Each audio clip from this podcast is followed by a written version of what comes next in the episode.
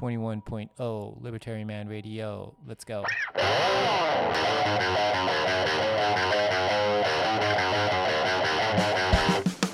In the long run, we're all dead. Give me control of the nation's money, and I care not who makes its laws. Negative interest rates are the dumbest idea ever. The Federal Reserve is not currently forecasting a recession. Chancellor on brink of second bailout for banks. I've been working on a new electronic cash system that's fully peer to peer with no trusted third party. Guten Morgen. Good morning. Wonderful day in Tokyo. Wonderful day in Bitcoin. All right, we got uh, today was the second day, I guess, over 30k. Feels good to be above 30k. Not that the price is of that big of a significance, but still, you know, we spent a lot of time over uh, in the 20k range, and so 30k is refreshing to say the least.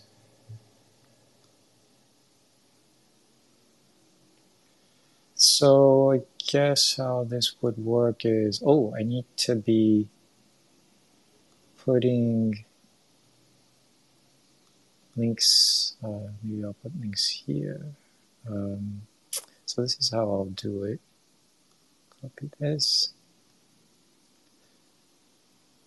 The one thing that is funny that happens um, when Bitcoin price starts moving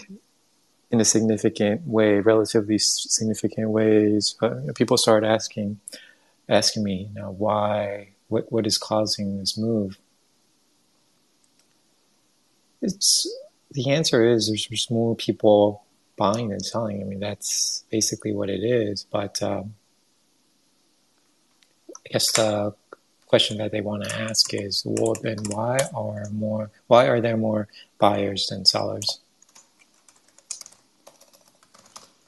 Bitcoin price. Yeah, and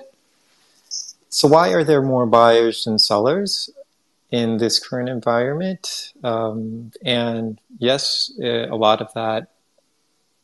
has to do with the ETF. You can't really ignore that.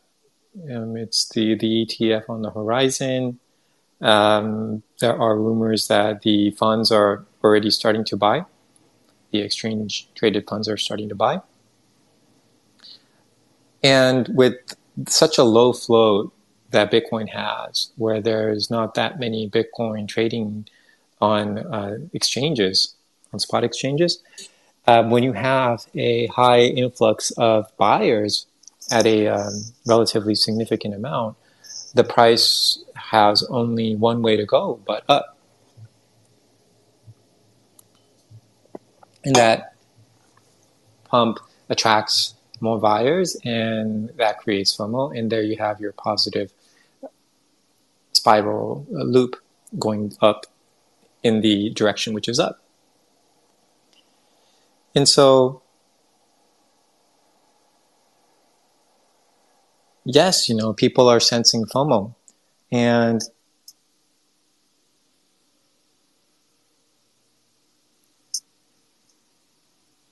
how do I think about that? I think it's okay. Um, you know, the uh, number go up, design. It's it's in the design, and it's in the design of Bitcoin, and so that's what attracts people. Bitcoin doesn't have a marketing department. Bitcoin does not have a PR department. Uh, Bitcoin does not have a CEO. Does not have a help desk, and the way it attracts people Bitcoin itself, the way Bitcoin itself attracts people is by going up in value. And it goes up in value because people buy it, and people buy it because they associate, they start to value the concepts of sound money and freedom money, which is a good thing. The, the price speaks for itself, I would put it that way. and so, yeah, you know, price going up. Let's appreciate the price going up. It's not a bad thing. Um, it's it means that people are valuing sound money more than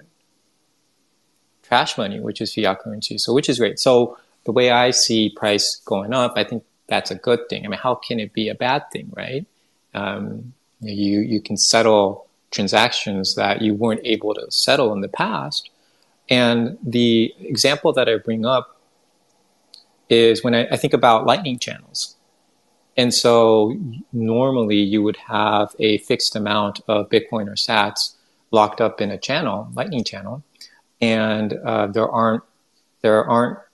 easy ways to increase the amount of uh, sats locked in that channel as of now. But if the uh, the price of Bitcoin in fiat terms, if that goes up, you don't have to necessarily increase the size of that channel. You can settle larger transactions, you know, with that constant amount of sats you have locked in that channel. So again, you know, that's a benefit of the price of Bitcoin going up.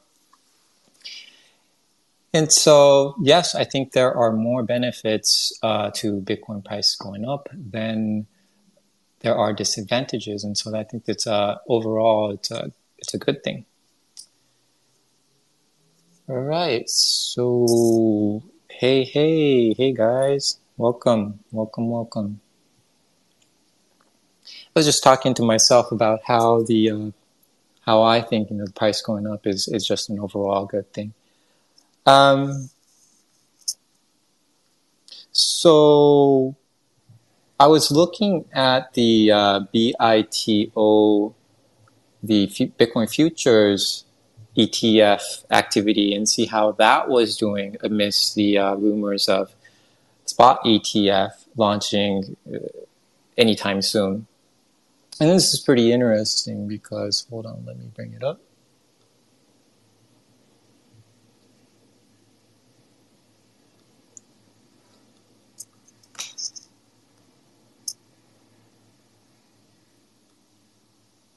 And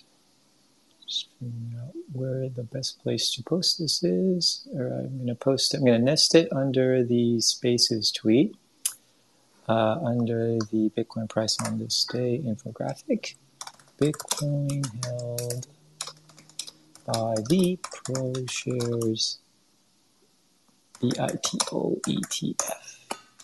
Okay. So this is actually pretty interesting. So um,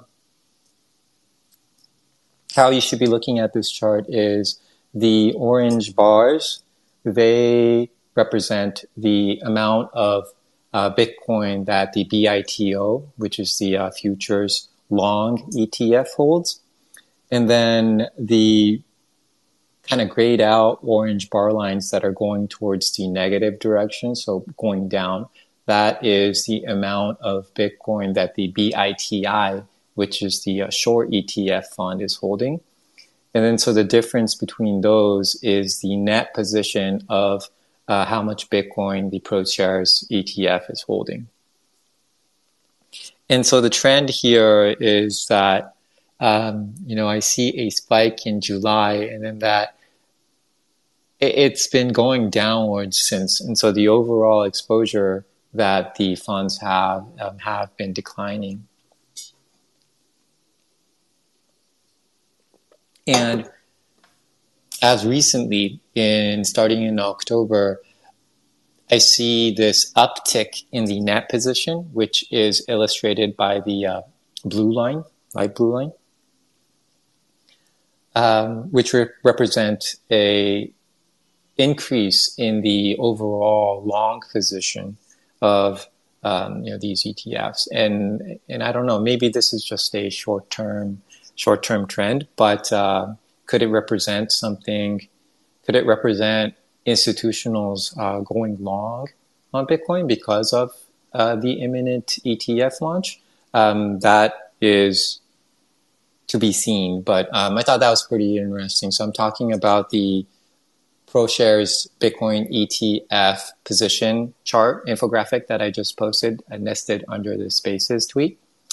Um, and so there's a there was an up up spike uh, starting in July of the amount of future contracts that the uh, ProShares ETF holds. But then, um, as of recently, uh, the total amount of positions has been going down, but the net position has been going up, meaning that over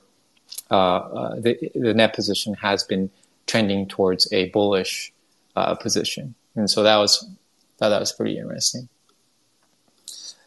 Um, yeah, who's going to be using the futures ETF when the spot ETF comes out? Um, what's going to happen to these uh, instruments is something to kind of think about or watch. Okay, so then what I also thought would be interesting today was to see the performance of Bitcoin year to date compared to other assets because um, up until now, Bitcoin this year has been going side to side, head to head, toe to toe with uh, Tesla. But in the past couple of days, because of the pump that we got over 30k, it's it's uh, Bitcoin has shot up and kind of broke through and kind of leaving Tesla in the dust. So let me post this again. Again, I'm going to be nesting this under the uh, Spaces tweet. So it's going to be after the uh, BITO infographic. Bitcoin versus other assets. Year to date return comparison. There we go. It's up. All right, so check this out. I like this. Uh, this is great because um, Tesla has come down, and then you can also see Bitcoin just speeding right past Tesla. And so year to date, Bitcoin is up 105%. Now, this is denominated in dollars. And you see kind of the other asset classes towards the bottom, like crawling, crawling towards the ground. You see NASDAQ, which is up at 25.5% this year. Nikkei is up 19%. S&P up 10%. And then you have gold at 7.8%. Tesla 75.8%. Uh, and then you got Bitcoin at 105. So Bitcoin doing great. Oh, and just FYI, if you calculate the return return percentage of Bitcoin since 2012, well, you know, you get 722 777%. And so nothing comes close to Bitcoin in that sense. And then you know, I like to point that out because it's such such an amazing asset where you have 700,000 percent gains in in 10 years or so. Um, but the argument that I get is, well, well, you know, I couldn't have. Uh, who would have been able to invest in Bitcoin in 2012? You know, you you're kind of cheating if you're taking such a long time frame. So then, what I like to do is then I want I like to look at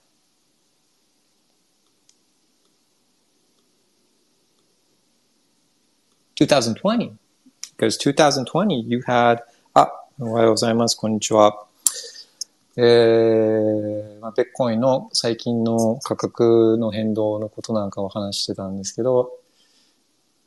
今年、イヤートゥーデート、年の初めから見ると、えー、ベッコインが105%。で、ちなみにこのインフォグラフィックは、あの、スペースのチャットのツイートに、えー、アップしているので、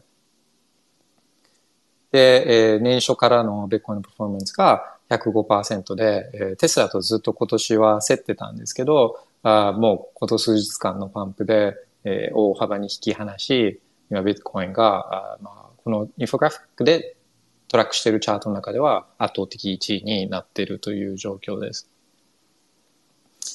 で、100%なんですけど、2012年から計算すると、2012年約10、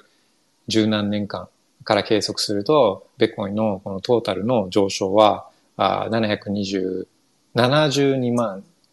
2777%なので、まあもう桁違いのアセット、モンスターアセットなんですね。It's a monster asset.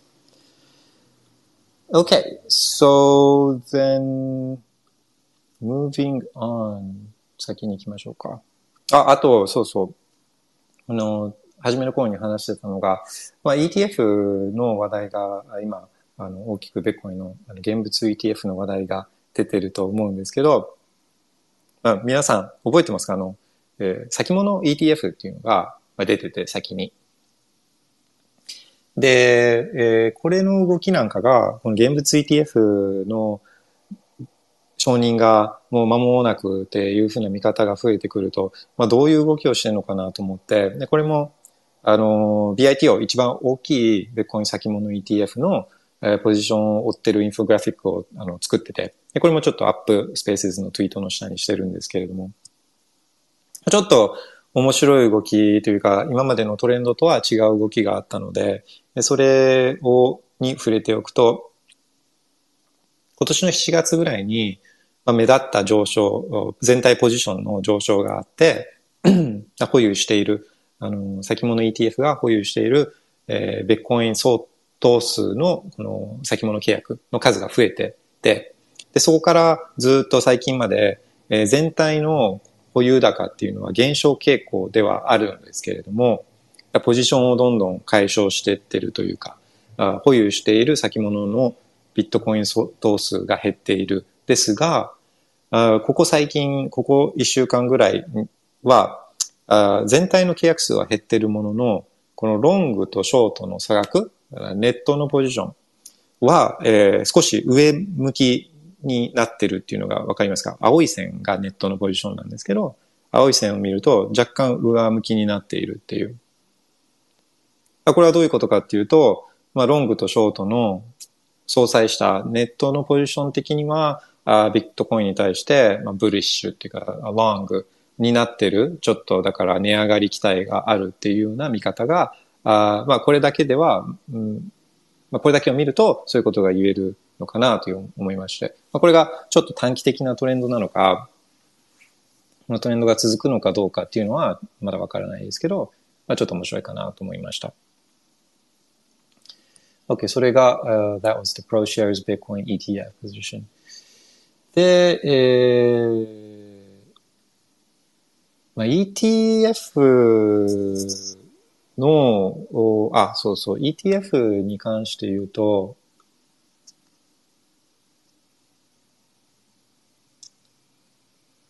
まあ、あんまり ETF の議論はしても意味がないですけど、あの、it's because we don't need an ETF, but the ETF needs a Bitcoin. そう。僕たちはビットコインをそのまま買えるから、その ETF っていうのは、あったらあったで使い道はあるんでしょうけど、特にいらないですけど、えー、ETF は、あの、お客さんからお金をもらって、そのお金で、えー、現物の、あ、資産を買って、えー、それによって、そのファンドが、あの、ポジションが学ぶ、で、asset value というか、あの、純資産額が、あの、そのトラックしてる現物資産の価格と連動するっていう、まあ、簡単に言っちゃうとそういう仕組みなんですけど、彼らはベッコインがないとベッコイン ETF はできないので、なので、彼らはベッコイン必要だけど、僕らはベッコインは、あ ETF はいらないんですよね。だけど、うんと、まあ、なんで議論しても意味はないんですけど、まあでも楽しかったりもするんで、まあ、適度に話すのはいいことだと思うんですけど、えー、6月ぐらいかな？です。その、BlackRock が ETF の申請をしたって、えー、ニュースが出たときに、自分が思ったのは、あ、これじゃない。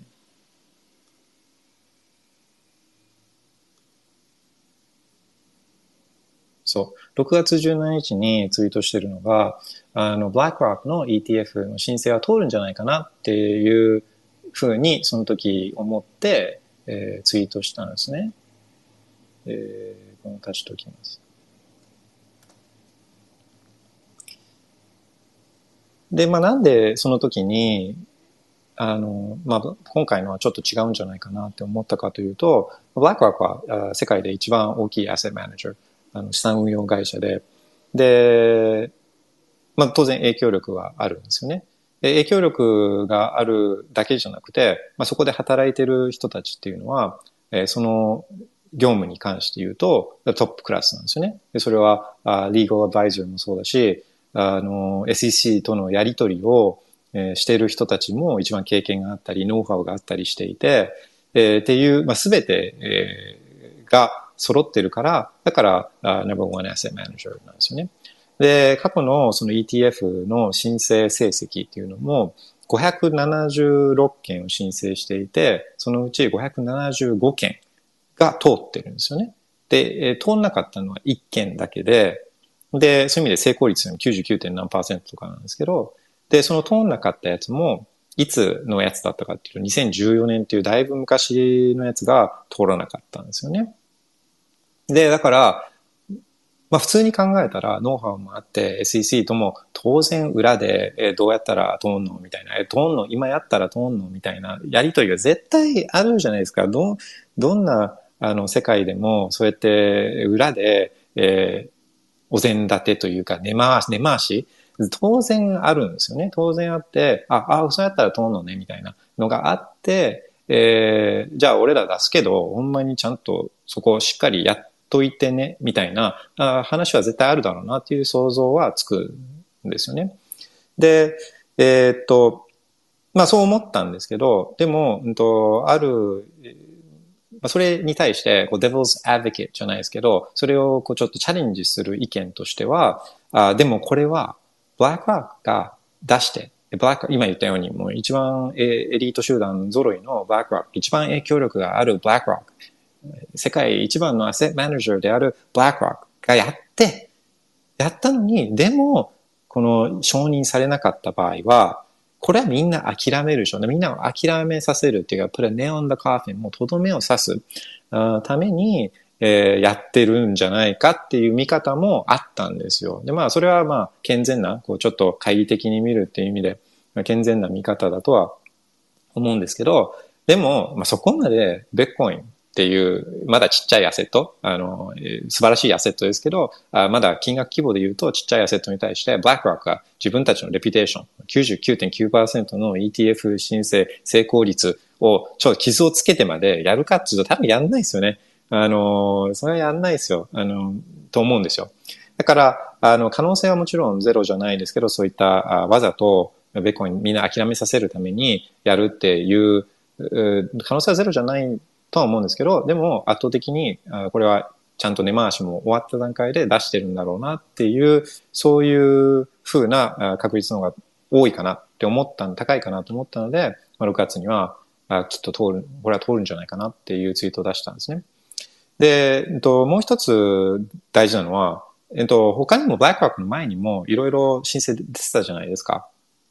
あの、ベッコイン現物 ETF の。で、えー、これらは、やっぱちょっとその、規模で言うとちっちゃいんですよね。ちっちゃいところが、あの出していて、で、そう、あの、っていうのもあったので、このブラックロッククラスがこう出すのとはちょっとやっぱ雰囲気が違って、で、ブラックバックが出すと、まあ彼らもその先に出していたちっちゃいところとかも、まあアークのところとか、バークリーとか、そういうところとかも、あの、これ先にやっ、通りたいんですよ。あの、ETF っていうのは先に通りたくて。で、BITO、あの、先物 ETF の時もそうですけど、だい、大体 ETF っていうのは、あの、同じなんですよ。全く変わんなくて、ちょっと変わるのは、あ手数料とか、まあそういうところとかは、ちょっと信託報酬とかはちょっと変わるんですけど、基本的にはもう全く一緒で、どれ買っても基本的に一緒なんですよね。で、違いは、あの、流動性があるかどうか、取引されてるかどうかで、で、その流動性を集めたところが勝つんですけど、その流動性が集まるっていうのは、もうやっぱ最初、先物勝ちなんですよね。で、そうすると、まあ、ブラックロックが出して、おーいみたいな。で、翌日あったように、まあ、みんなあ追うような形で自分たちの申請も再提出するんですよ。で、もちろんそれってもうすでに準備はしていて、で、だからブラックアーク出して、おやべやべやべっつって、その後にみんなバーンつって自分たちも出すんですけど、だからそういうことが起きるのも当然ブラックロックは分かっていて、で、出す。みんなも巻き込んで出していくんで、まあこれは、や、通るであろうっていう通る確率が more likely than not どころか、あ結構高いっていう算段があって出してんだろうな、みたいなのは思うんですよね。そう。で、それから6月で、今、10月なので、えー、4ヶ月間、えー、起きてきたことなんかも振り返ってみると、例えば SEC と、あのー、この ETF、現物 ETF を申請しているところ、ブラックロックも含めてや、やり取りしてるんですね。やり取りしていて、こここうやって変えろやとか、こここうやってこうしろやみたいなのやり取りをやって、アメンドという改定をしながら、この再提出、申請を再提出したりしてる動きなんかも、あの、承認に向けての動き以外の考え方ってなかなかできないじゃないですか。これやり取りするときって、この SEC とあメールとか、あの、で、こうやり取りするんですけど、担当者が。当然、こう、労力と時間、コストだからすごいかけてやってることなので、あの、これは、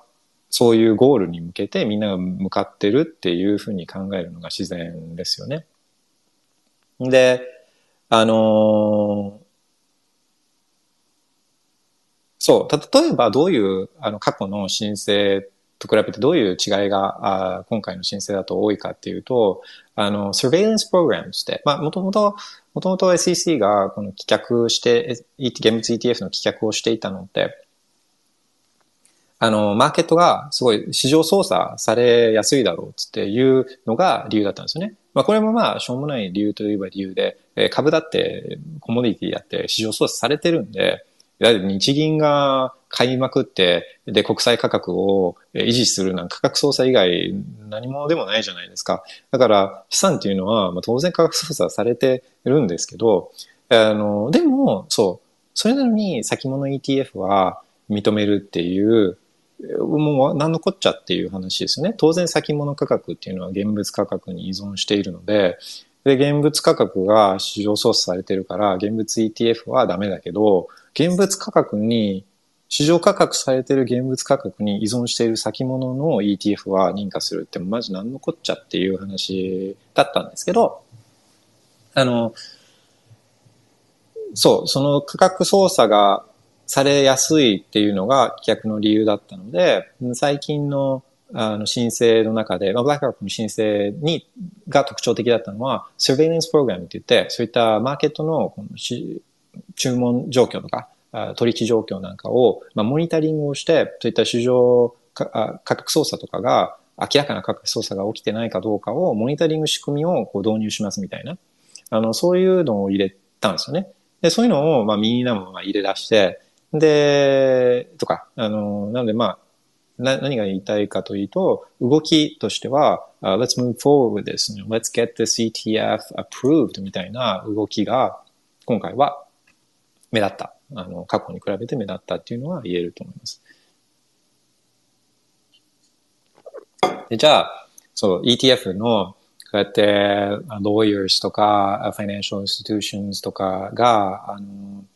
こうやって ETF やってるのをあ横目に見て、Yeah, no, no, no, no, Bitcoin's not about ETF, you know, it's, it's a, ETF's bad for Bitcoin とか、あの、そういう話は、すごい気持ちはわかるんですけど、でも、ベッコインってフリーダムマニー、誰でも自由に使えて、で、誰もこう使うことを、誰かが使いたかったら、それを止めることはできないところがいいところじゃないですか。Anyone, anyone can use Bitcoin and that includes uh, financial institutions that includes ETF. で、の、だからまあ、これはもうしょうがない。もう、もう議論、ETF の議論をするのが意味がない。大きな、あの、枠組みの中では議論する意味がないというのは、それ議論したところで、それを止めることっていうのができないから、議論する意味ってないと思うんですよね。で、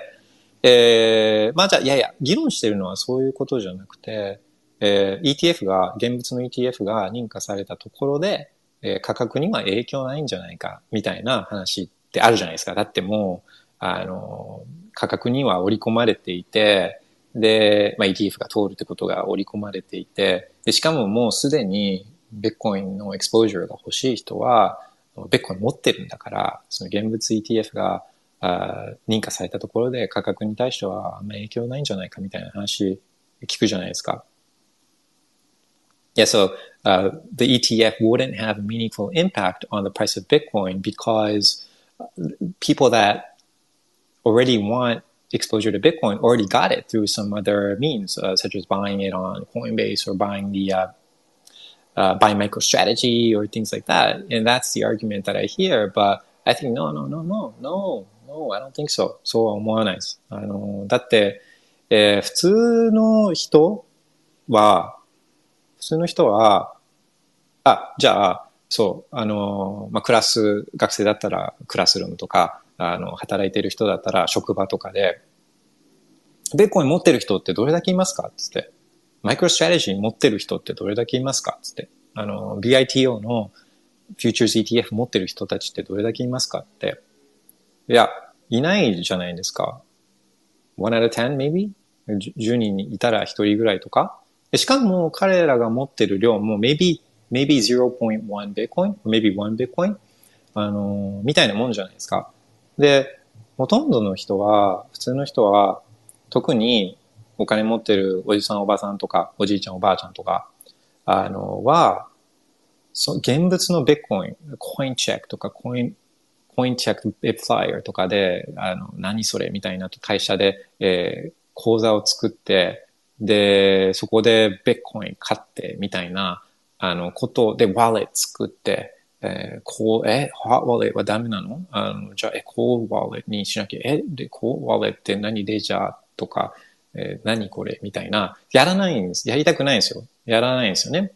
やる人もいます。もちろんやる人はいる。それが、えー、10人の中の一人なので、それが、it's us. The people that do that is us. だけど、ほとんどの人たちはそれやらないので、あこれが、そんなことマジ気にしなくてもよくて、そういうコインチェックとか、ベファーとかコインベースとか、よくわかんない、あの、なんか一番いけてる取引所 FTX だったのに、なんか1ヶ月後には FTX 潰れてるみたいな、そんなところで買いたくなくて、uh, I just wanna go to my、um, brokerage account に行って、証券口座に行って、えー、買いたい、買いたいんですよ。買いたいんですよ、みんな。で、だからもう証券口座でそのまま買えて、で、しかもそれを発行してるのが、あブラックロック、聞いたことあるブラックロックみたいな。あ、ちょっと調べたら、世界で一番の資産運用会社、あ、これ超安全じゃん、みたいな。で、SPI 証券口座で買えて、楽天証券口座で買えて、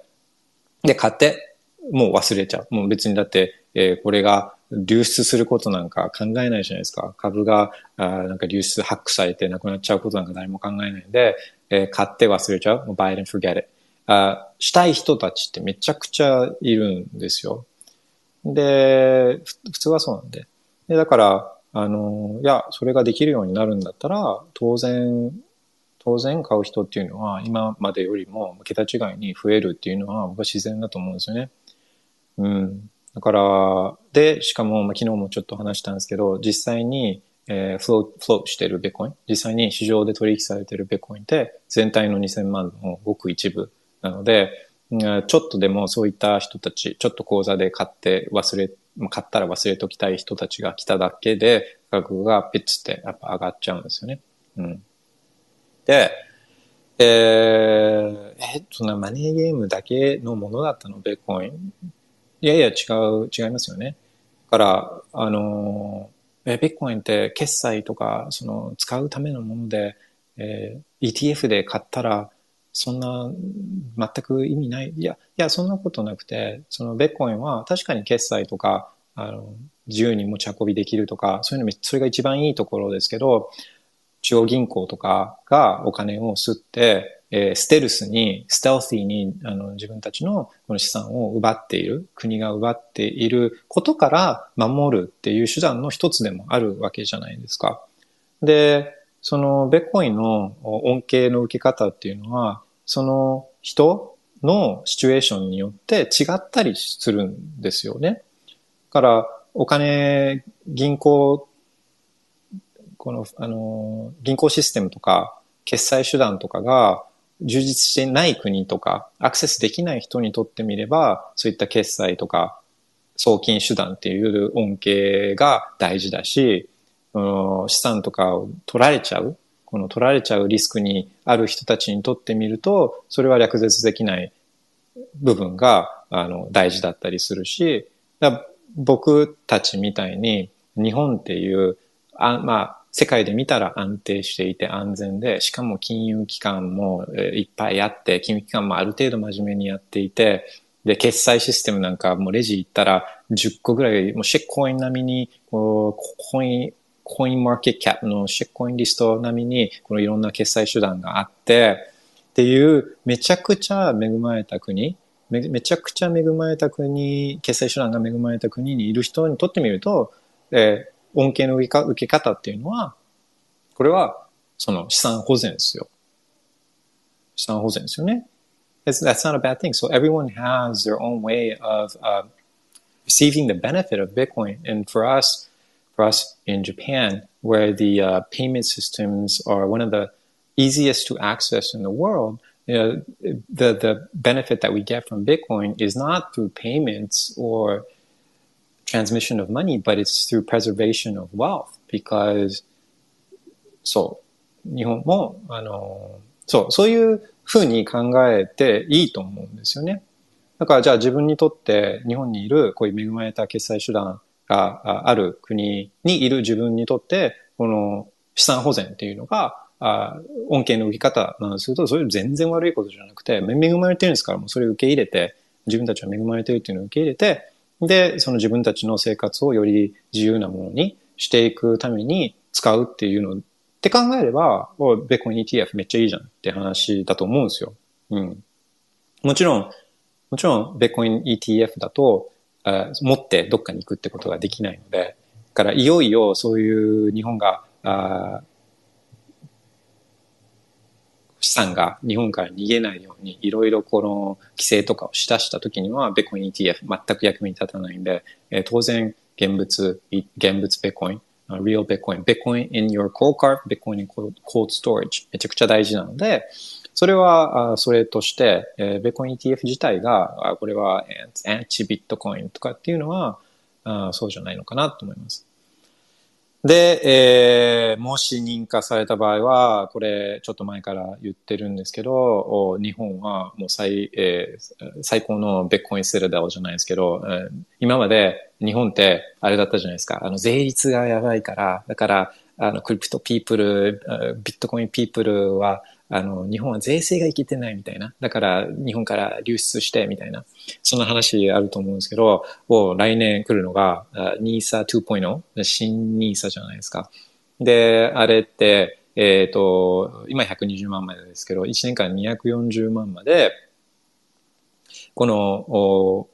NISA, NISA 2.0の講座で、えー、無税で、えー、持てるんですよね。でしかも今までだった5年って期限があったのが、これが永遠になんで、えー、どういうことかっていう1年間に240万って言って、で、これがマックス5年分で1200万までこのいけるんで、そうすると、まあ、1200万円分の5年間を通じてマックス1200万円分の、えー、ベッコインを、えー、永遠に無税で持てるんですよね。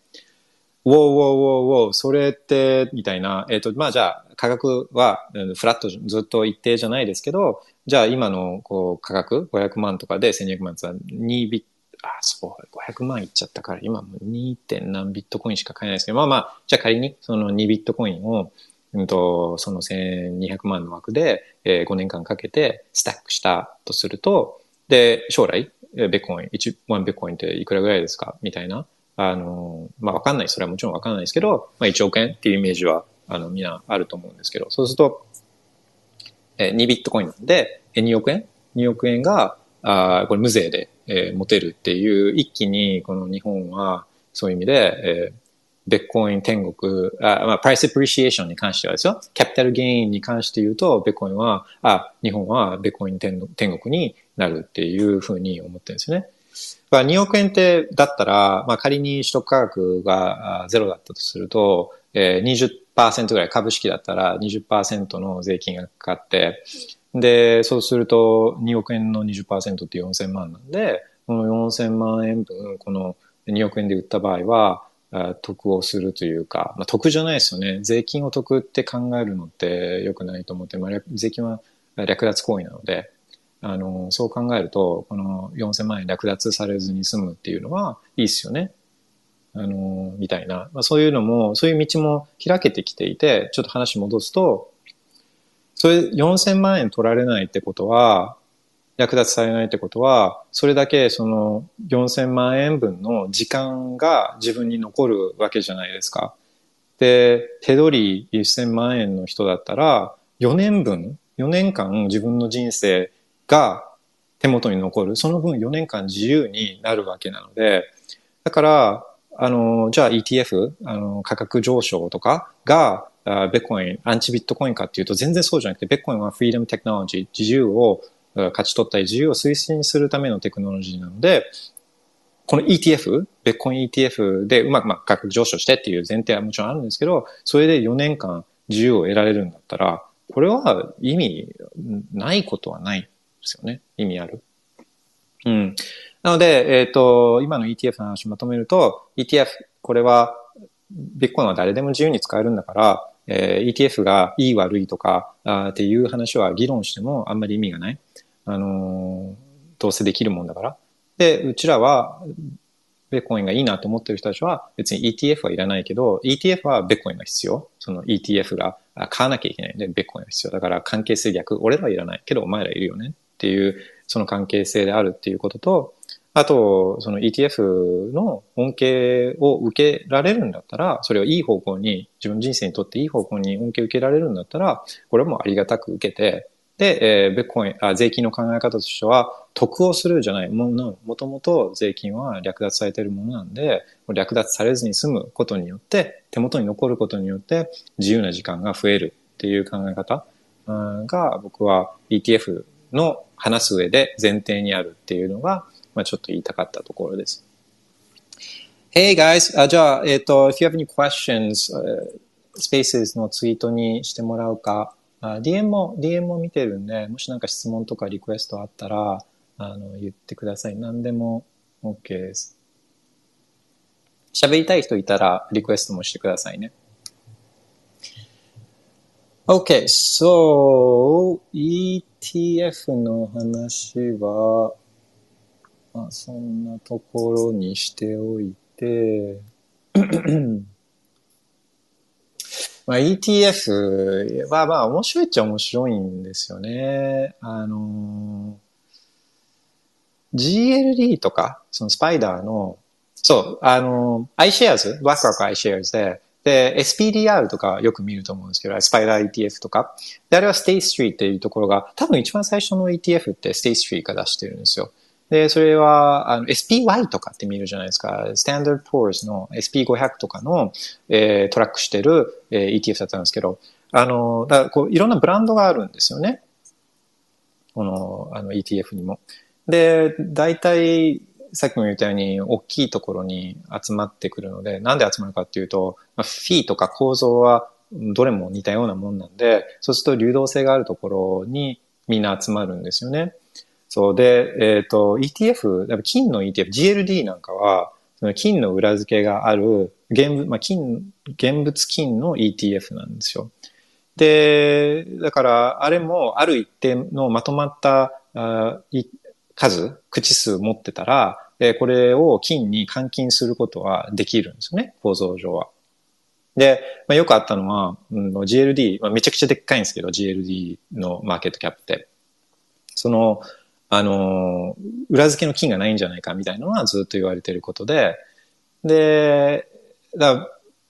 ベッコインの現物 ETF が認可された場合は、まあ、誰かは、誰かは、あの、流出しちゃうんだろうなって思うんですよね。まあ、取引所よりは、取引所よりはマシかもしれないですけど、でも言っても、あの、こう、現物のものを誰かの代わりに持ってるっていう意味では、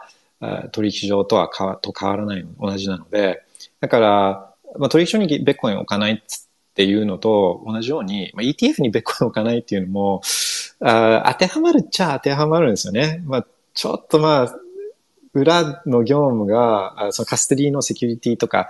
プラクティスが、プロセスが、あの、取引所と ETF と違うって、うん、はあ、あ違うって言えるのかなまあ、あの、高い水準のところ、あの、取引所とかで、まだそんなに目立ったハックされてないような、流出してないようなところと、多分 ETF のこのカストリーのレベルって、ETF がベコンをカストリーするところのレベルってそんな変わらないと思うんですよね。でもだからといってコインベースに、あの、ベッコインを置いてたら安心かっていうと安心じゃないじゃないですか。だから当てはまると思うんですよね。あの、don't leave Bitcoin on exchanges っていうのは、まあ、ETF にも当てはまっちゃうから、まあ、それもありますよね。で、あの、まあ、例えば、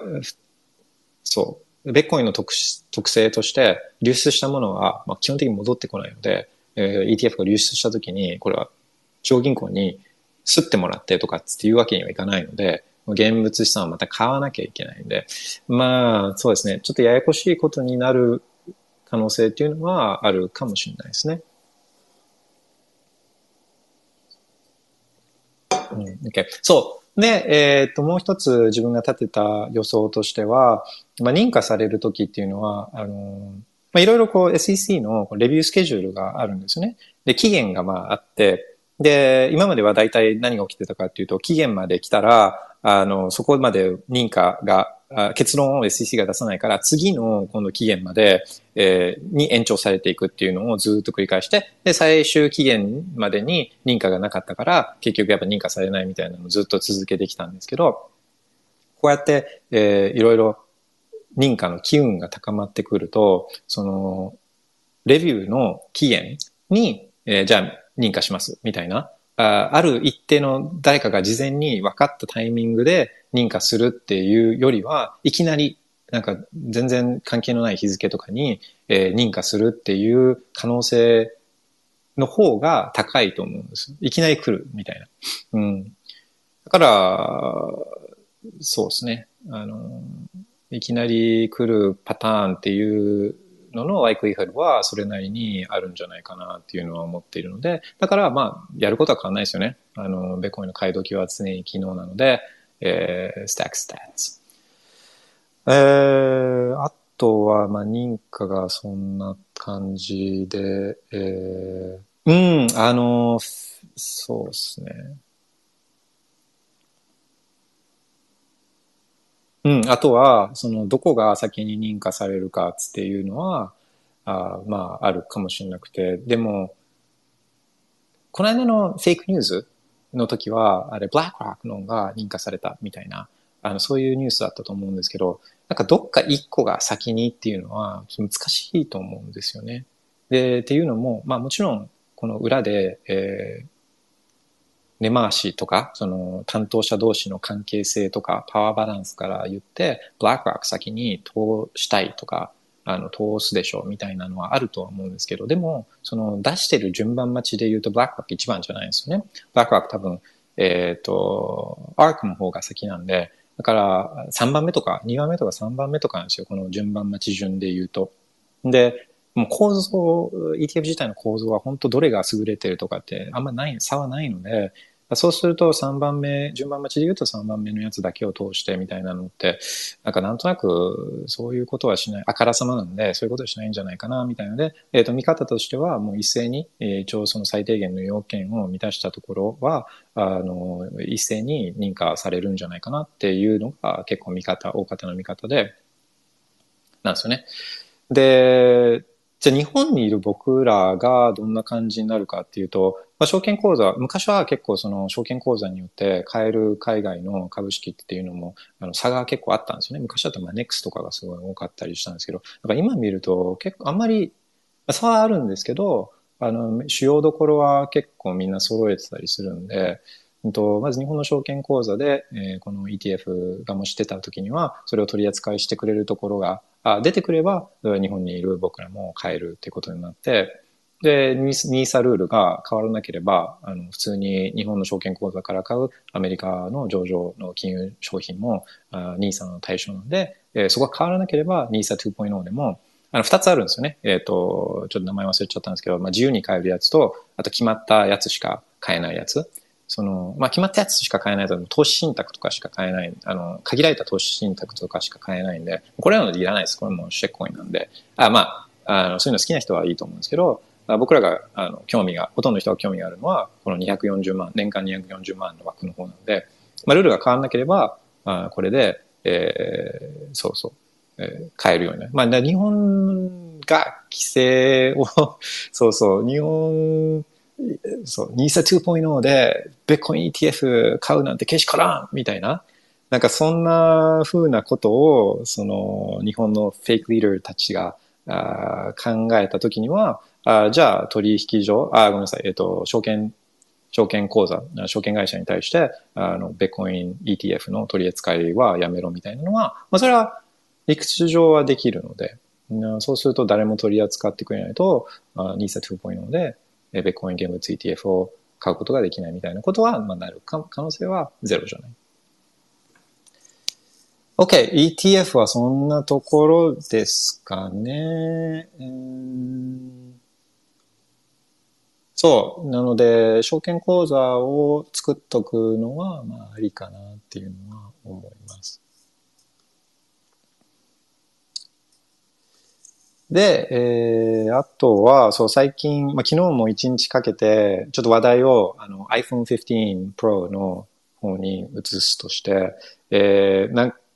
か、まあ、自分使って最近の iPhone で言うと、えー、11 Pro で13 Pro で14 Pro 使って、で15 Pro 使ってるんですけど、まあ、11 Pro 以降、対してあんまり違いとかって感じなかったんですけど、この15 Pro に関してはななんかちょっと違うぞみたいな。で、一番その違いを感じる要因としては、14 Pro よりは軽いんですよね。っていうのと、あと角っこが少し丸みがついてるんで、手にしっくりくる感じがあって。で、まあ毎日持つじゃないですか。だから、あの、単純にこのスポットで軽いっていうだけじゃなくて、こうずっと使うから累積するみたいなコンパウンディングじゃないですけど、福利じゃないですけど、どんどんどんどんその良さが、あの、使えば使うほど、この蓄積、累積していくみたいな良さがあって。で、あの、で、すごいいいんですけど、その、ベッコインを使うっていう意味でも、あめちゃくちゃ良くて、で、何がいいかっていうと、アクションボタンっていうのがついてるんですよね。アクションボタンで、元々の iPhone だったら、自分が iPhone 持ってるとして、この左側のところに、まあ、あの、ボリュームアップダウンのスイッチがあって、その上にこのミュートスイッチみたいなのがあるじゃないですか。あの、スイッチするみたいな。で、そのスイッチが押し込み式のボタンに変わっていて、で、そのボタンにコマンドを設定することができるんですよね。で、それに、まあ、例えば、あフラッシュライトをアサインしたりとか、あの、まあ、それをミュートボタンにしたりとか、カメラ起動したりとか、まあ、そういうのは基本的な使い方なんですけど、それにショートカットをアサインすることができて、でショートカットっていうのはこのオートメーションを、まあ、プログラミング簡単に、簡単にプログラミングして、いろんな動作をこのオートメーション化する機能なんですね。で、まあ、もともとそれは使ったんですけど、例えば使い方としては、あの、家に帰ったら、あそのショートカットを押すと、えー、iPhone とステレオ音が AirPlay で接続されて、で、えー、ミュージックの決まったプレイリストを再生するみたいなのを、これをショートカットに設定しておけば、それプンと押すと、自動でそれがあの起きてくれるみたいな。そういう使い方はしてたんですけど、あの、そのアクションボタンにそのショートカットを、まあ、いくつもあのアサインできるんですよ。まあ、ユーザー体験としては、えー、ボタンを、アクションボタンを押し込むと、メニューが開くので、そこにアサインしたショートカットがバーってリストアップされるんですね。で、えー、例えば、えー、 Zeus と、あと、えー、ヌンチャクってこれ、まあ、 Zeus は、ビットコインライトニングウォレット。で、ヌンチャクは、あの、オンチェーンのウォレットなんですけど、アサインしとくと、まあ、もちろん、そのまま、 Zeus を起動するとか、ヌンチャクを起動するとかっていう使い方ももちろんできるんですけど、えっ、と、例えば、あの、自分のノードバックエンド、このブロックチェーンを見に行く、ビットコのブロックチェーンを見に行く、このバックエンドのノードを、そのウォレットプロバイダー、ヌンチャクのノードじゃなくて、自分の家にある Umbrel のノードを使ってる場合で、まあ、ここ、そのまま普通のつなげ方だと、トア、トアネットワークを通してつなげるんですけど、まあ、 Tor ってえー、はいくつもで、まあ、プライバシーにすごい良くて、で、それは、あの、いくつもの Tor ネットワーク上のこのサーバーをホップしていくんですね。ホップしていくから、から普通のインターネットプロバイダーだったら、あのあ、ここに、この IP、まあ、自分、こいつは、リバタリマンは、あここにアクセスしてるなっていうのは筒抜けで、そうすると、あ、これ、ヌンチャクにアクセスしてるじゃんみたいなのは、インターネットプロバイダーは、まあ、分かっちゃうんですけど、 Tor ネットワークなんかは、こういくつものこのノード、 Tor ネットワーク上のノードをこう経由していくので、わかんないんですよね。あの、最終ののノード、最終のサーバーは、あ、ヌンチャクにアクセスしてるっていうのはわかるけど、間通ってきてるから、その手前、どこか、誰が来たかっていうのはこうわかんないっていう。まあ、 Tor ネットワークを経由してノードにつなぐんですけど、これはデメリットとしてすごい遅いんですよ、アクセスが。で、だから処理がこうもっさりしてたりとか、ユーザー体験上はあんまり良くなくて。で、えっと、できることとしては、あの、VPN を使って、で、えー、iPhone と、うん、家にあるアンブラウ、まあ、どこにでもあるアンブラウと、を、この VPN を介して、えー、接続すると直のコネクションなので、まあ、あ当然プライバシーのイシューもそこではないし、えー、と何より処理が早いんですね。通信が早い。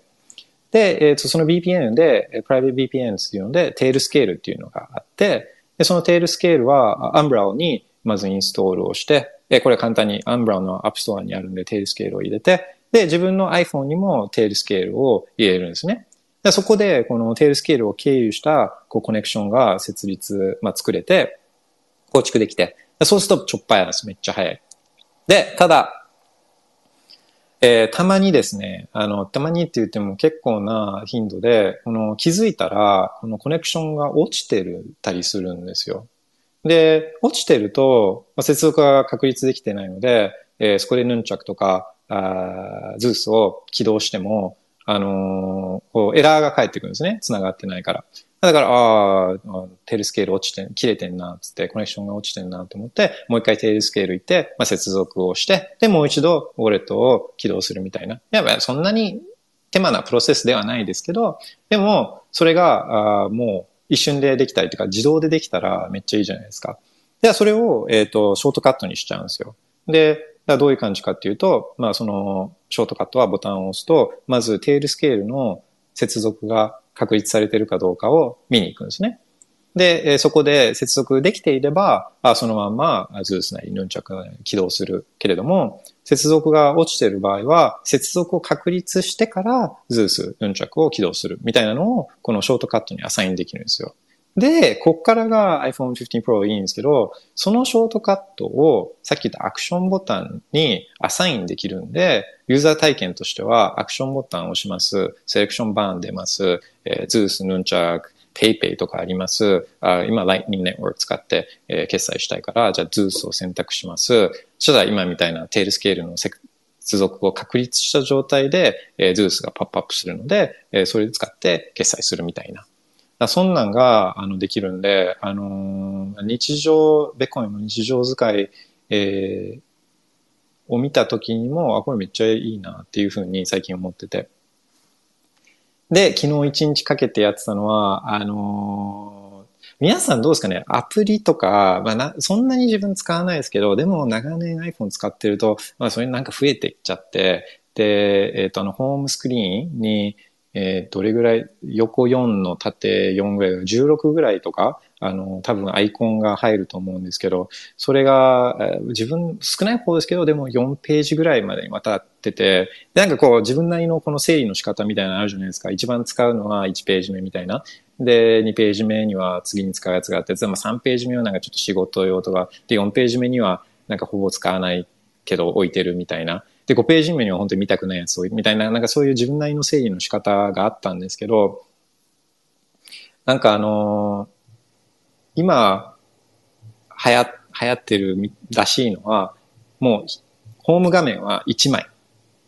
ホーム画面は1枚で、左にスワイプするとなんかウィジェットみたいなのが出てきて、で右にスワイプすると、えー、アップライブラリが出てくるみたいな、もうホーム画面は1個みたいなやり方が、ああの、流行ってるらしくて、で、確かにいいなと思ったんですよね。まあ、増えていくと、その探すのも大変だから、この4つの画面で自分なりの管理システムあっても、それでもまあ管理が、あの、やりづらいし、まあ、4つ目のページまで行って探してとか、つっていうのも確かにめんどくさくて、なんかアプリ欲しかったら、それはもう検索すればいい。最初の数文字、アプリの名前の最初の数文字入れれば出てくるから、だからもう全然4ページめくって、探すみたいなのよりもそんなに別に時間変わらないしみたいなんで、やったんですよ。だからそれやるのに、まあ結構、そう時間かかっちゃって、で、まあ一つそれをやった結果、まあ今1枚に結局たどり着いたんですけど、まあちょっとやる人もいたら、あ自分が気づいたコツは、もう容赦なく消していく。もう、あ、これ使うかもな、みたいなアプリアイコンとかは、もう、ちょっと悩んだ時点でもう消しちゃう。ので、で、消しても、あれなんですよ。アプリ自体は消えなくて、えー、ホーム画面上のショートカットだけが消えるだけだから、あのー、そうそう、消さないようにそれは、アプリ自体は消さないようには注意しながら消していかなきゃいけないんですけど。そう、すごいスッキリして、めちゃめちゃおすすめです。それ iPhone 15 Pro の話で、で、ちょっと話をノスターに移すと、移したいんですけど、昨日からちょっとポールをやって、で、そのポールっていうのが、ノスターが、まずどれぐらいの人がノスターやってて、で、ノスターが先だったのか、それともビットコインが先でノスターにたどり着いたのか、ノスターがきっかけでベッコインを生み出したのかみたいなのの、どんな感じなのかなっていうのを、ちょっと知りたくて、ポールやって。で、結果出たんですけど、そうすると、えー、まず25%、まあ、まずですね、まずベッコインが先っていう、まあ、ちょっと自分が聞いてるから少しバイアスはあるかもしれないですけど、ベッコインが先で、で、ノスター、それをきっかけでノスターを使い始めたっていう人が、まあ、もう全員。で、ノスターが先で、で、ベッコインなんだろうっていう人はいなかったですね。で、そんな中で、まあ、すでに使っている人が25%だから、だいたい4分の1の人はノスターを使ってて、で、興味あるっていう人が、まあ、だいたい2割ぐらい。で、まだ使ってないけど、みたいな。でも、ノスター自体が知らん、何かわからないっていう人たちが、あ4割とか、あの、いたので、まあ、どうなんですかね。あのー、まだそんだけ浸透していないっていうことだと思うんですけど。うん。まあ、でも、ノスターのいいところって、まあ、それもちろんコンセプト的には、あの、自由を推進するツールだから、まあ、ベッコインと同じで、それいいに決まってるっていう話なんですけど、あの、でも、ちょっと考えてたんですけど、情報を発信する側と、情報を受け取る側と、まあ、あと両方する人っていうのが、あ SNS を使ってる人たちじゃないですか。で、情報を発信したい人は、その受け手がいるところに当然行きたいですよね。自分メッセージ伝えたいから。で、情報を受け取る側の人も、まあこれが多分圧倒的多数なんだと思うんですけど、まあ当然その情報を発信する人がいるところに行きたいから、だからそういうところに集まるじゃないですか。かそういう意味では、あの、そこから得られる効用というかベネフィット、ベネフィットはそういったユーザー数に結構よると思うんです。あかなりよると思うんですよね。そういう意味でナースターってまだそこまでないから、あの、そういう意味でのこのベネフィット効用っていうのは確かに、うん、あの、トイレとかに比べればもちろん劣るんで、で、まあそれはもう当たり前ですね。チキン and egg problem っていうかね、鶏が先か卵が先かみたいな、あの、だとは思うんで、なんかそこを議論しても、これもまたしょうがないと思うんですよ。結局、Twitter とかが、あの、コンペティターなんだったら人を集めなきゃいけないし、で、人を集めるためには、そういうユーザー体験とか、なんかそういうのもあるだろうし、まあ、な何がきっかけに。でもみんなやろうとするじゃないですか。Facebook もやって、超、あの、大動けしてるんで、あれ何でしたっけ ?Threads でしたっけ？だから、あの、Facebook がやっても大動けするので、だからそれを簡単なことじゃないですよね。だから簡単なことじゃないと思うので、で、まずこれがどうどうなっていくかっていうことだとは思うんですけど、そこに関してなんかあんまり議論してもしょうがないと思うんですけど、単純に、単純に、さっきの話ともちょっと関連するんですけど、決済システムが充実していて、普通に生活している上では、あんまりこのお金のこの決済に関して、送金とかに関して、そんなにこの悩みがないというか、あの、日本人、日本にいる自分たちにとってみると、あんまビットコイン使いたいのに、使うきっかけに恵まれないというか、あじゃないですか。だからもう、やることっていう、で、しかも周りにそんなにビットコイン使ってる人もめっちゃいるわけじゃないんで、まあ、いますよ。今いるけど、そんなにはいないんで、もう使うチャンスに飢えてるんです。使いたいんですよね。だからもう使いたいけど使うチャンスがすごい少ないから、だからもうやることって言ったら自分で自分にザップするっていうか、ライトニングを送るみたいな。ブオーみたいな。この、このウォレットからこのウォレットに、みんなもやったことあると思うんですけど、自分の中でこのベッコインを送り合うみたいな、まあ、そんなことぐらいしか、あの、それ、それを、そういうことで、この自分のベッコインを使いたい、この欲求を、この、収めていたのが、この、ナスターだったら、それがもう毎日できる。しかも送ってももらえるみたいな。だから、この、恵まれた、決済が恵まれた、あの、日本っていう国にいる人にとってみると、ナスターは、あの、ベッコインを毎日使うきっかけになるので、あそれだけでもこうちょっと試してみる、あの、アスラを使ってみるっていうのはいいと思うんですよね。そう。しかも、えー、the cause is with you. いいことをやってるじゃないですか。自由のインターネットをちょっと広めるっていう貢献もしていることにもつながるので、だから、あの、やってみるのはいいと思います。で、昨日も言ったんですけど、えー、Nostr のアカウントシステムというのは、Public Key, Private Key Pair の仕組みを使っているので、えー、Bitcoin の外で、あ、こういう使い方もされてるんだっていうのを理解することで、ベッコインの理解の幅にも広がるし、えー、あともう一つは、あの、ナス s を使い出すと、そのウォレットに、や、えー、アカウントにアクセスするのに、そのプライベートキーが必要なんですね。で、プライベートキーを使って、その自分を認証して、そのクライアントに入ってて、え、自分として、自分のこの相手、確立されたアイデンティティとして、え、ツイートみたいなのができたりするんですけど、要はその秘密鍵を保有、保持するツールが必要なんですね。で、それ、ま、ウォレットですよね。ウォレットなんで、で、その、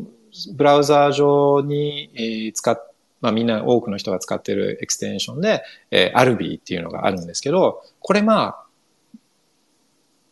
ナースチャーとかを使ってないと、あ、アルビーみたいなのもあるんだっていうのもなかなか気づかない。僕は気づかなかったです。僕ナースチャーやって、えー、アルビーを使い始めたんで。で、アルビーは、あの、もうユーザー体験としてはめ、もう言葉も言いたくないですけど、メタマスク、メタマスク、あの、イーサリアムのメタマスクみたいな、あのそういうもんなんですよ。で、そうそう、ああ、メタマスクと同じだね、みたいな。あ、じゃあ、たし、イーサリアムの、この、まあ、みんながイーサリアムブローズがイーサリアムめっちゃ盛り上がったので、そのユーザー体験みたいなものが確かにあるんですよね。メタマスク使ってアプリ入ってって、で、そこでトランザクション署名して、みたいな。で、えー、でそういうのは今まで、まあ、ベッコインにもやる必要なかったので、あんまりなかったんですけど、まあ、その似たようなユーザー体験なんですよ、本当仕組みが一緒だから。あの、あれと、あの、メタマスクと。だから、あの、そうすると、なんかまた、お、え、もしかして、え、ベッコインでもこういう世界線、あイーサリアムのベッコインでやりたくはもちろんないですけど、でもなんか、あれ、なんかイーサリアムがいいって言われてたことって、なんか、え、結局こういうことなの？みたいな。全然、ベッコインでも違う形でこれできるじゃんみたいな。なんかそういうふうな、あの、気づきみたいなのもあると思うし、まあちょっと、あの飛躍してるかもしれないですけど、まあ、試してみるのは僕はめちゃくちゃいいなと思うので、ダメなところも見えてくるんですよ。例えば、アルビーなんかだと、これはアルビーがそのサツを管理しているので、カストリオって言われるやつですけど、だからじゃあ、それをノンクストリオでやるには、みたいな、そういう問題点も見えてくるし、そうするとより理解、理解の幅が広がるんで、うんおすすめです。ナーストちょっとやってみるのはおすすめです。えー、OK。それナスターで、まあ今日はそんな、あー、OK。最後のトピックとして、えっ、ー、と、昨日出てきたニュースで、あの、年金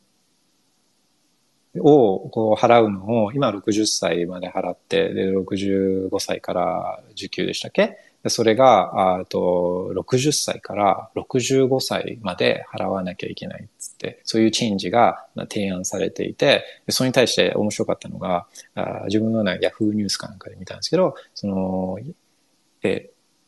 大人数が賛成みたいな。その案を出している政府とかの人たちの大、大多数は、その案に賛成みたいな。いやいや、もう、でもそのヘッドラインだけ見ると、その国民も含めて多くの人がそれに賛成してるっていうようなヘッドラインじゃないですか。いやいや、それは賛成してるのはもう65過ぎてそろそろ受ける、取る側に回る人たちが賛成してるところでみたいな、いや、マジ、オーマイガーって思ったんですけど、あのー、そうそう。だこれって、あの、やっぱまあ、当然ネズミ講だし、あの、今払って、先に払ってた人たちが受け取るネズミ講。これはまあまあ、多くの人が if not all, if not 全員でなければ多くの人がこれはネズミ講なんだって賛成すると思うんですよね。で、えー、だからやめたい、やめたいけど、でも、でもまあ、みんながみんな一生懸命働いて貯金をして、えー、で、そういった働か、働けなくなった時に、えー、お金がちゃんとある人たちは、まあ、準備してた人たちはもちろんいいですけど、その、そうじゃない人も、まあ残念ながら、それはいるじゃないですか。で、しかもちゃんと準備してたけど、なんかアクシデントがあって、その、会社が倒産しちゃったとか、なんかこう、それこそ盗まれたとか、まあ、大きな病気になっちゃったとか、まあ、何があるかわかんないから、わかんないじゃないですか。だからそういうちゃんと準備してた人でも資産がなくなって、そういった老後のお金がない人たちも、わあ、じゃあ見捨てて、見捨てたらいいのか、みたいな、そういう話になるんだと思うんですけど、まずそれはちょっと一旦置いといて、えっ、ー、と、パーティースキーム、これは良くないし、で、これが、このせいで、これが大部分の国家予算を占めているので、医療費も含めて。だから、まあ、国家の予算を、財政を良くしたいんだったら、そんな緩和とか利上げとかそういうことじゃなくて、そういった無理なプラミス、ネズミ講のプラミスはやめるのはもう、これは痛みはもちろんあるけれども、年金とかを廃止して、ベネフィットは廃止するっていうことが、まあ、それやんないともう無理な、ダメなんですけど、それが問題なんで。だけど、だからやめるっていうのが、これが解決策の一つなんですけど、でもそうすると痛みを伴うから、現実的にはそれをやる政治家は出てこないですね。だから、辞めるってのはいろんな反対、その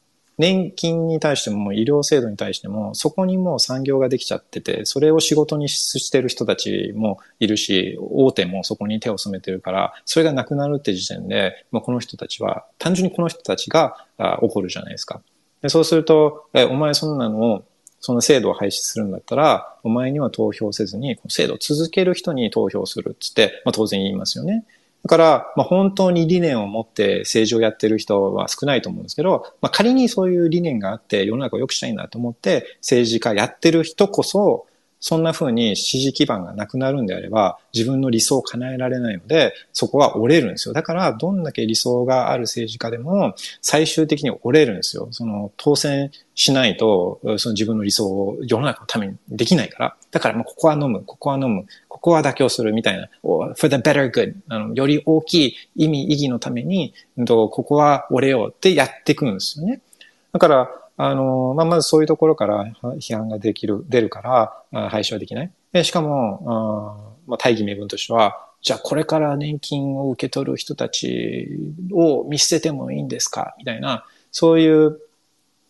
ふうな、あの、大義みたいなものも当然出てくるから、えー、まあ、これも表につながるから、あそう、そういうのを苦苦しみをどん底に落とし、込めた政治家には投票するものか、まあ投票、あの、当選しないですよね。だから、現実的にこれは多分、そういう意味で、本当に最最後の最後まで、本当にも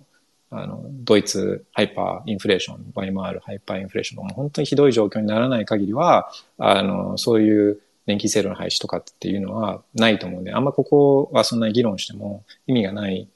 と思うんですよね。うん。で、あの、で、まあ、それ言っちゃうとおしまいなので、今の若い人たち、働いてる人たちとかは、じゃあもう払い込んだ分、約束された、これ年金ってこう払い込んだ分よりは多くもらえるっていう制度じゃないですか。でも当然利回りがクソみたいなものなので、そうやったら自分でやった方がいいっていう話なんですけど、そう。でも、だから今まで約束された利回りはもらえないけど、払い込んだ元本はあ取り戻せるみたいな、あの、そういうふうな、もし、それで、えオプトインだからオプトインするか、オプトアウトするか、あっていうのを、もし、えー、選択できるとすると、どうですか？大部分の人は、もう、じゃあ払い込んだやつはもう返してもらおうってやるじゃないですか、多分。だから、あの、そう、本当に、でもそれ強制加入なので、うん。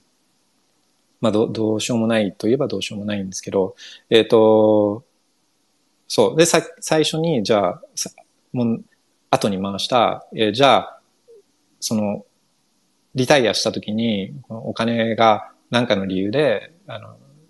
ない人たちっていうのを見捨てるのかっていう話ですけど、でもこれって、その年金制度みたいなのがあるから、だから、もうそういうのを作っちゃったから、から作っ、その年金制度があるから、そういう人たちが出てくるっていう見方も一つあるんですよね。だ年金があるから、まあじゃあその分は貯金するのやめる。少しだ気持ちも楽に多分なってると思うんです。皆さんも、こう、あ、ちょっとはもらえるからっていうので、ここのどっかで、あ、まあそれがあるからみたいな、セーフティーネットがあるからみたいなのって、こう気持ちの中であるから、もしないんであれば、今とは違う行動をおそらく取ってるはずなんですよ。あの、年金がない。本当にやん、これは溜め込まないと、ああの、老後にロゴがやばいことになっちゃうから、だから今やっとこうみたいな、マインドセット自体がもうそもそもある世界観とは違ってくるので、そこでやっぱ変わるんですよね。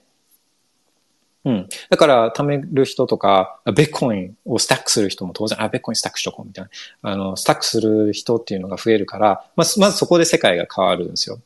で、まあ、そういった制度とかに規制する人たちとかっていうのも、もうない世界だったら、そういう人たちは、まあもういないので、そういう規制してる人たちの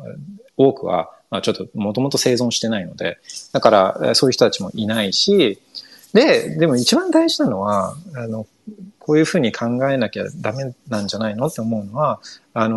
もし今まで年金に払ったお金とかが、とか税金で取られたお金とかが手元にあったらですよ。あったら、あの、それを、じゃあ困ってる人たちのためにちょっと使いたいとか、ドネーションしたいとか、あなんだったら、あの、そういうのをビジネスにして、事業にしてやりたいとかっていう人って当然出てくるじゃないですか。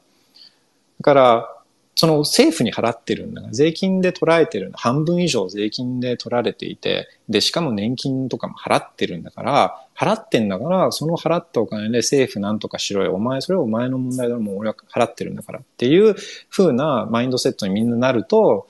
な、なってるから、だからあんまりそういう、じゃあ、ドネーションとかで、あの、ボランティアとかで、あの、本当に助けたいと思ってやってる人たちってもう出てこないんですけど、でもそういうのなければ、ちょっとそういうことをやる人がいても、増えてても、それは全然おかしくないんですけど、みんなそういうふうには、そんなに考えないんで。うん、なので、ちょっと話長くなっちゃったんですけど、あの、じゃあ、今の目の前にある問題を見たときに、あ、ここをこう変えればいいとか、あの、変えれば良くなるじゃんとか、あとは、あでもそこを変えちゃうと、うんと、世の中うまくいかないじゃないって、そこだけを見ると、そういう結論になっちゃうんですけど、まあ、その今の問題に行き着くまでには、何個も何個もいろんなこう問題とかがあって、今の状況にいるんで、その一個変え、一個変数を変えたから、あの、本当のこのことが見えてくるっていうふうにはならなかなかならないっていうのがポイントなんですね。うん。OK。じゃあ、あでも、まあそういう話は、あの、コンセプシュアリーには僕は大事だと思っていて、そうすると、ああの、世の中のこのよりクリアに問題点とかが見えてくるから、それってじゃあ自分の行動とか意思決定するときに、えーまあ、よりいい意思決定にたどり着く、まあ、一つのあのコツかなというのは思うんですけど、でもまあ、じゃあ、プラクティカリーに、現実的に、じゃあこの年金問題どう、自分だけマイクロで見たときに、自分はじゃあこの年金をどう考えればいいかみたいな、どういうふうにこのポンツィスキームからなるべく距離を置く方法はないのかっていうのをちょっと考えの話も、まあ、プラクティカル、プラクティカルな考え方としてあってもいいかなと思うんですけど、あの、あれですね。だから年金で言うと、日本だったら、あの、国民、ああんまりこう僕すみません、あの、興味ない分野だから言葉が、正式名称が正確じゃないかもしれないですけど、あの、国民年金、一番ノーマルな人たちが払う国民年金みたいなのがあるじゃないですか。で、あれよりは、あとか、あ、国保とかか。国保とかよりは、会社の法人を作って、法人で憲法とかに入る方が、で、で、役員報酬は、あの、すごい低くするんですね。5万円とか。そう、そうすると、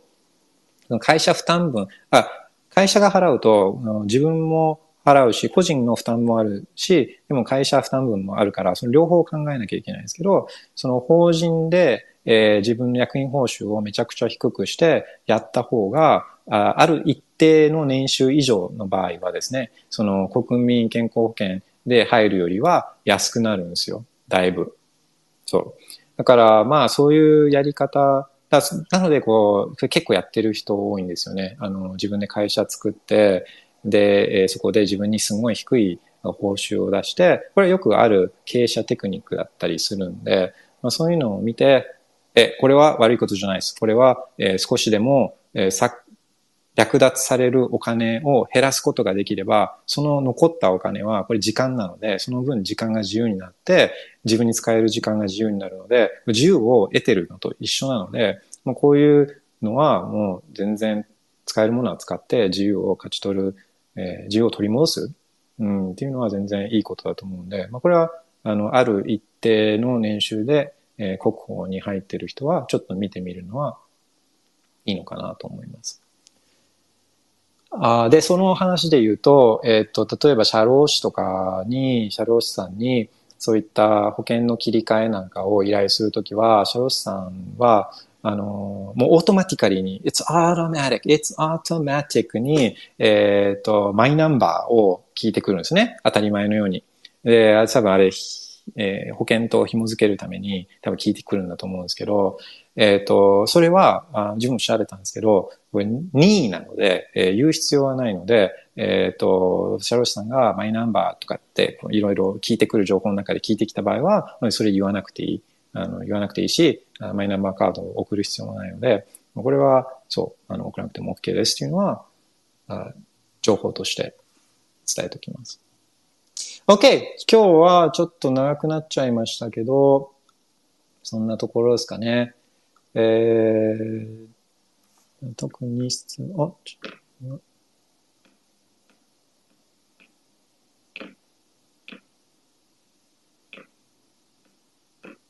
OK。質問とかも特になさそうなので、今日はこんなところにしたいと思います。Have a wonderful day. Bye bye. Bye Bitcoin.